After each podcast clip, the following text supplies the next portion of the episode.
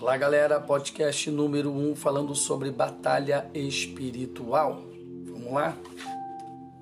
O texto que nós vamos usar por base é Efésios capítulo 6, versículo de número 12, que diz assim: Porque não temos que lutar contra a carne e o sangue, mas sim contra principados, contra potestades, contra os príncipes das trevas deste século, contra as hostes espirituais da maldade nos lugares celestiais nós podemos ver que, em hipótese alguma, desde o princípio, Satanás ele conseguiu vencer a Deus. Nós não vamos falar de batalhas espirituais nas regiões celestiais, mas vamos falar de batalhas de espíritos que permeiam a terra. E esses espíritos, comandados ou articulados por Satanás, eles atacam a vida do ser humano que discorre a sua vida na matéria.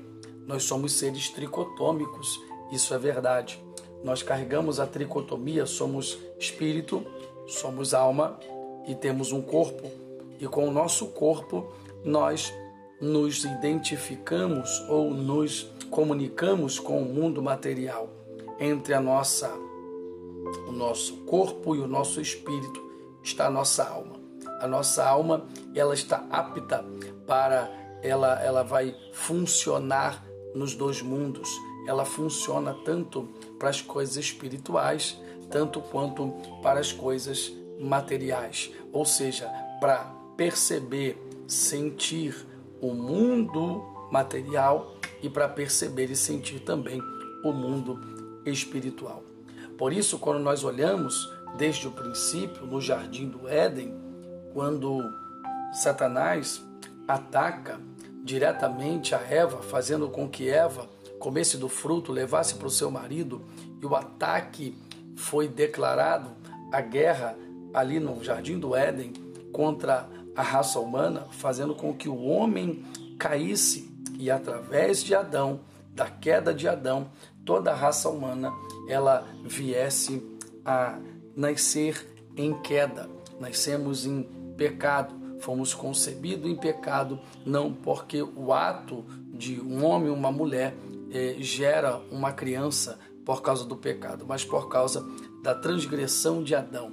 Então, o ataque espiritual de Satanás na vida de Adão e Eva dentro do jardim fez com que eles sofressem o juízo, fossem expulsos da presença ou do jardim das delícias de Deus e agora faz com que toda a raça humana que veio ou partiu de Adão e Eva como matriz da raça humana, todos viessem a nascer debaixo desse jugo de queda, de pecado ou suscetível à manipulação, ao erro do adversário.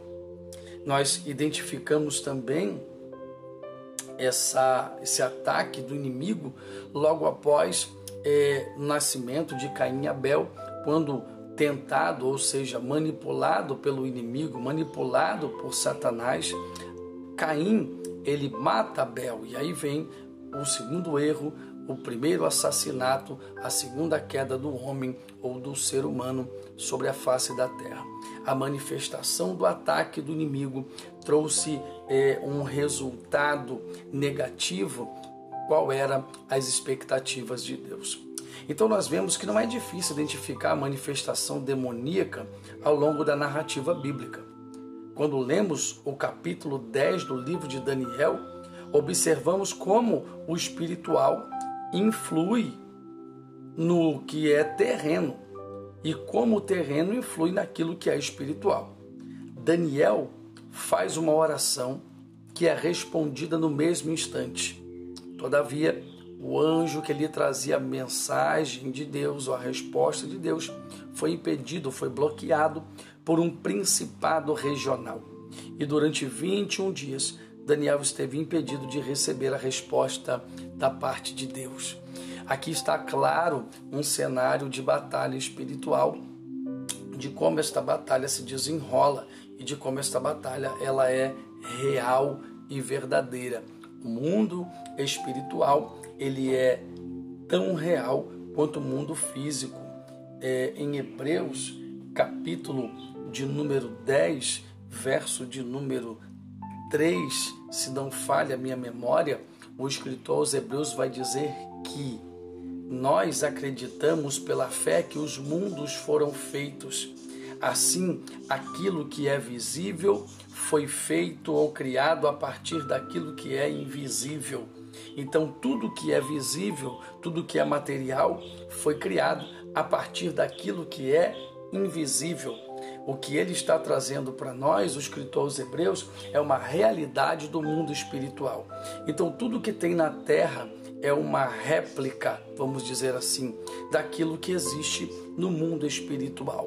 Então, nós vivemos em um paralelo porque existe aquilo que é perfeito, aquilo que é verdadeiro, aquilo que é essencial, aquilo que é a matriz. É isso que o escritor aos Hebreus está dizendo. Está trazendo para nós uma realidade de que tudo que existe, tudo que é matéria, tudo que é físico, existe porque foi feito daquilo que é espiritual, daquilo que é invisível.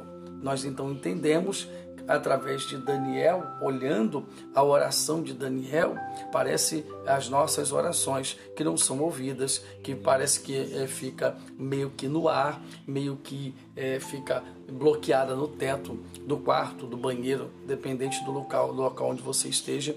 A gente entende que a nossa oração, às vezes, nós entendemos que parece que nada está acontecendo, mas ela está atingindo o mundo espiritual.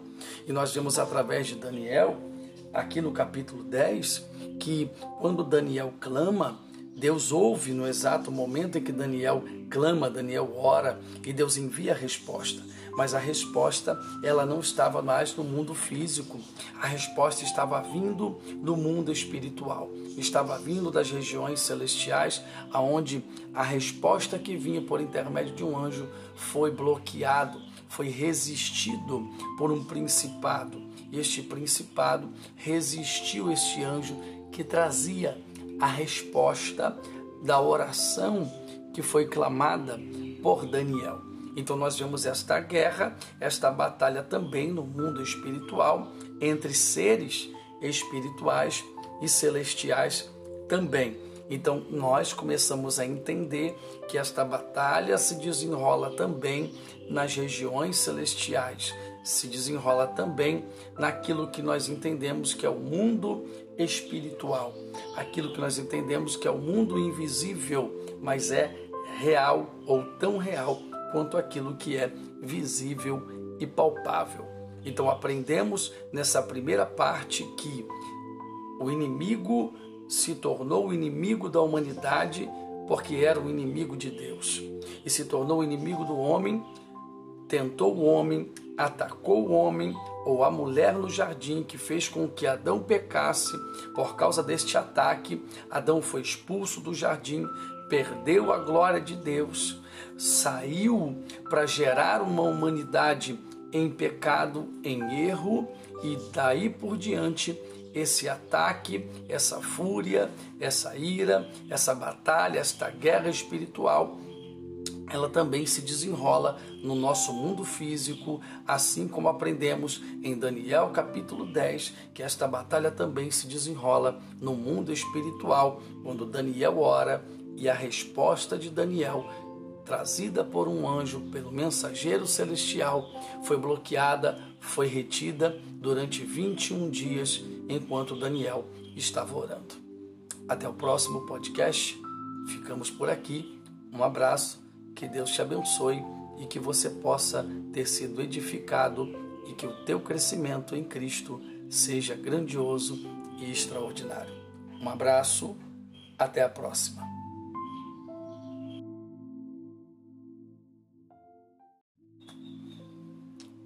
Olá, querido Shalom.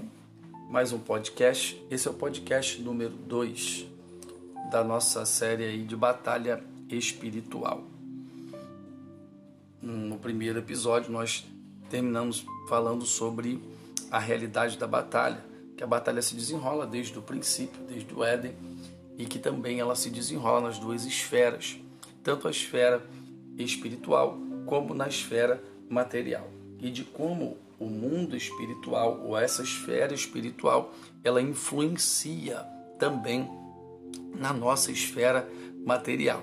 E de como a esfera material também ela tem o poder de influenciar na esfera espiritual, ok? Terminamos falando é, desse, dessa parte da esfera natural, material, atingindo o espiritual e o espiritual vindo para o material em Daniel capítulo 10, quando nós vemos que é, Daniel vai receber a resposta da sua oração depois de 21 dias, porque é, o anjo ou o ser celestial que trouxe de Deus a resposta para Daniel, ele foi retido, ele foi impedido de passar para trazer a resposta para Daniel. E o que nós aprendemos com isso? Nós aprendemos com isso que quantas orações nossa, né, é, clamor, petição sua ou minha pode estar sendo retida ou está sendo impedida no mundo espiritual. E nós às vezes precisamos estar tentado também para esta parte de que algumas respostas elas vão vir. E como o poder da oração, né? A oração é o ponto chave para nós obtermos vitória nessa batalha. A batalha é, é, entre Israel e Amaleque também traz para nós uma, um vislumbre espiritual tremendo. Essa batalha vai trazer para nós um vislumbre é, espiritual extraordinário. O que, que ela vai mostrar para a gente? Ela vai mostrar para a gente como o poder da oração ou da intercessão vai nos dando graça, força e influencia na nossa vida, na nossa jornada, no nosso empreendimento.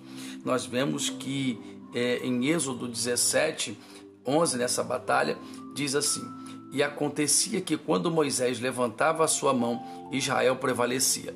Mas quando ele abaixava a sua mão, Amaleque prevalecia. Nitidamente aqui nós temos uma intervenção do espiritual né, no mundo físico é, e que os inimigos daquela batalha não eram só físicos, mas tinham inimigos também espirituais atuando ali naquela guerra, naquela batalha espiritual.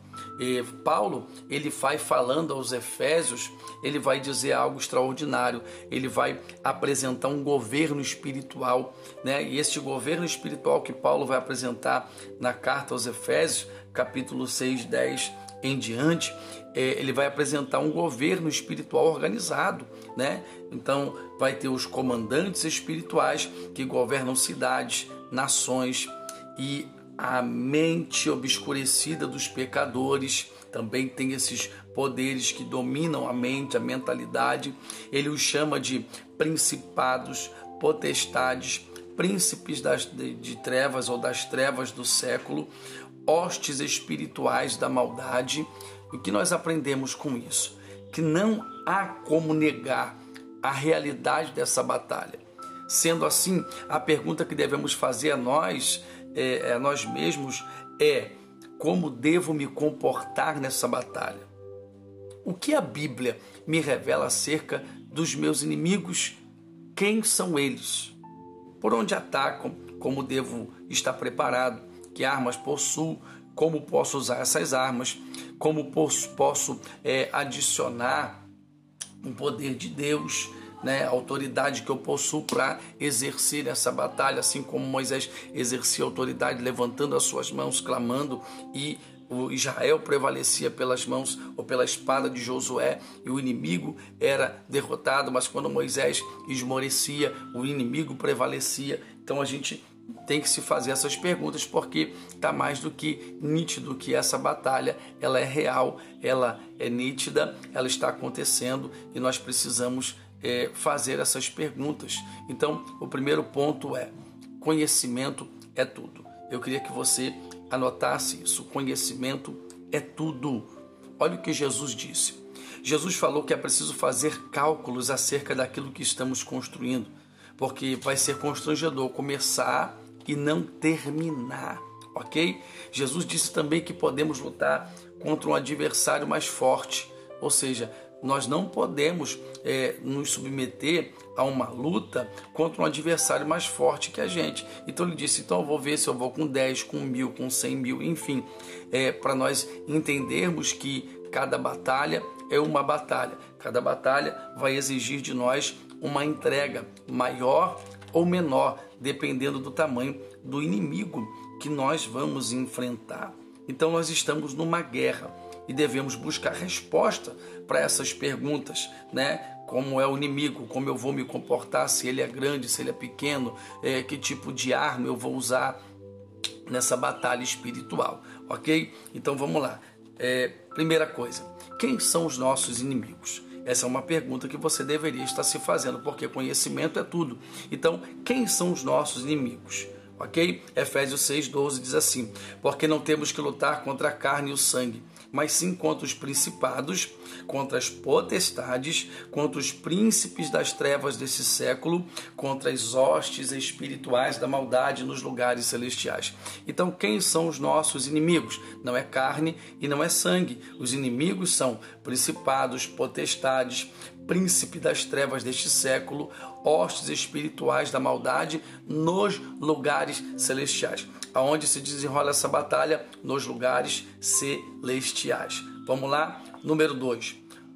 Onde se dá essa batalha? É outra pergunta. Nós acabamos de responder, tá? Nos lugares celestiais. Os nossos inimigos são principados, potestades, príncipes das trevas é, e hostes espirituais da maldade. A batalha se desenrola onde? Nos lugares celestiais. Quais são as nossas armas? De repente, essa é uma pergunta muito boa para nós nos fazermos. Né? Eu sei que tem uma batalha, eu sei que tem uma guerra, mas sei quem é o meu inimigo, mas quais são as minhas armas, pastor?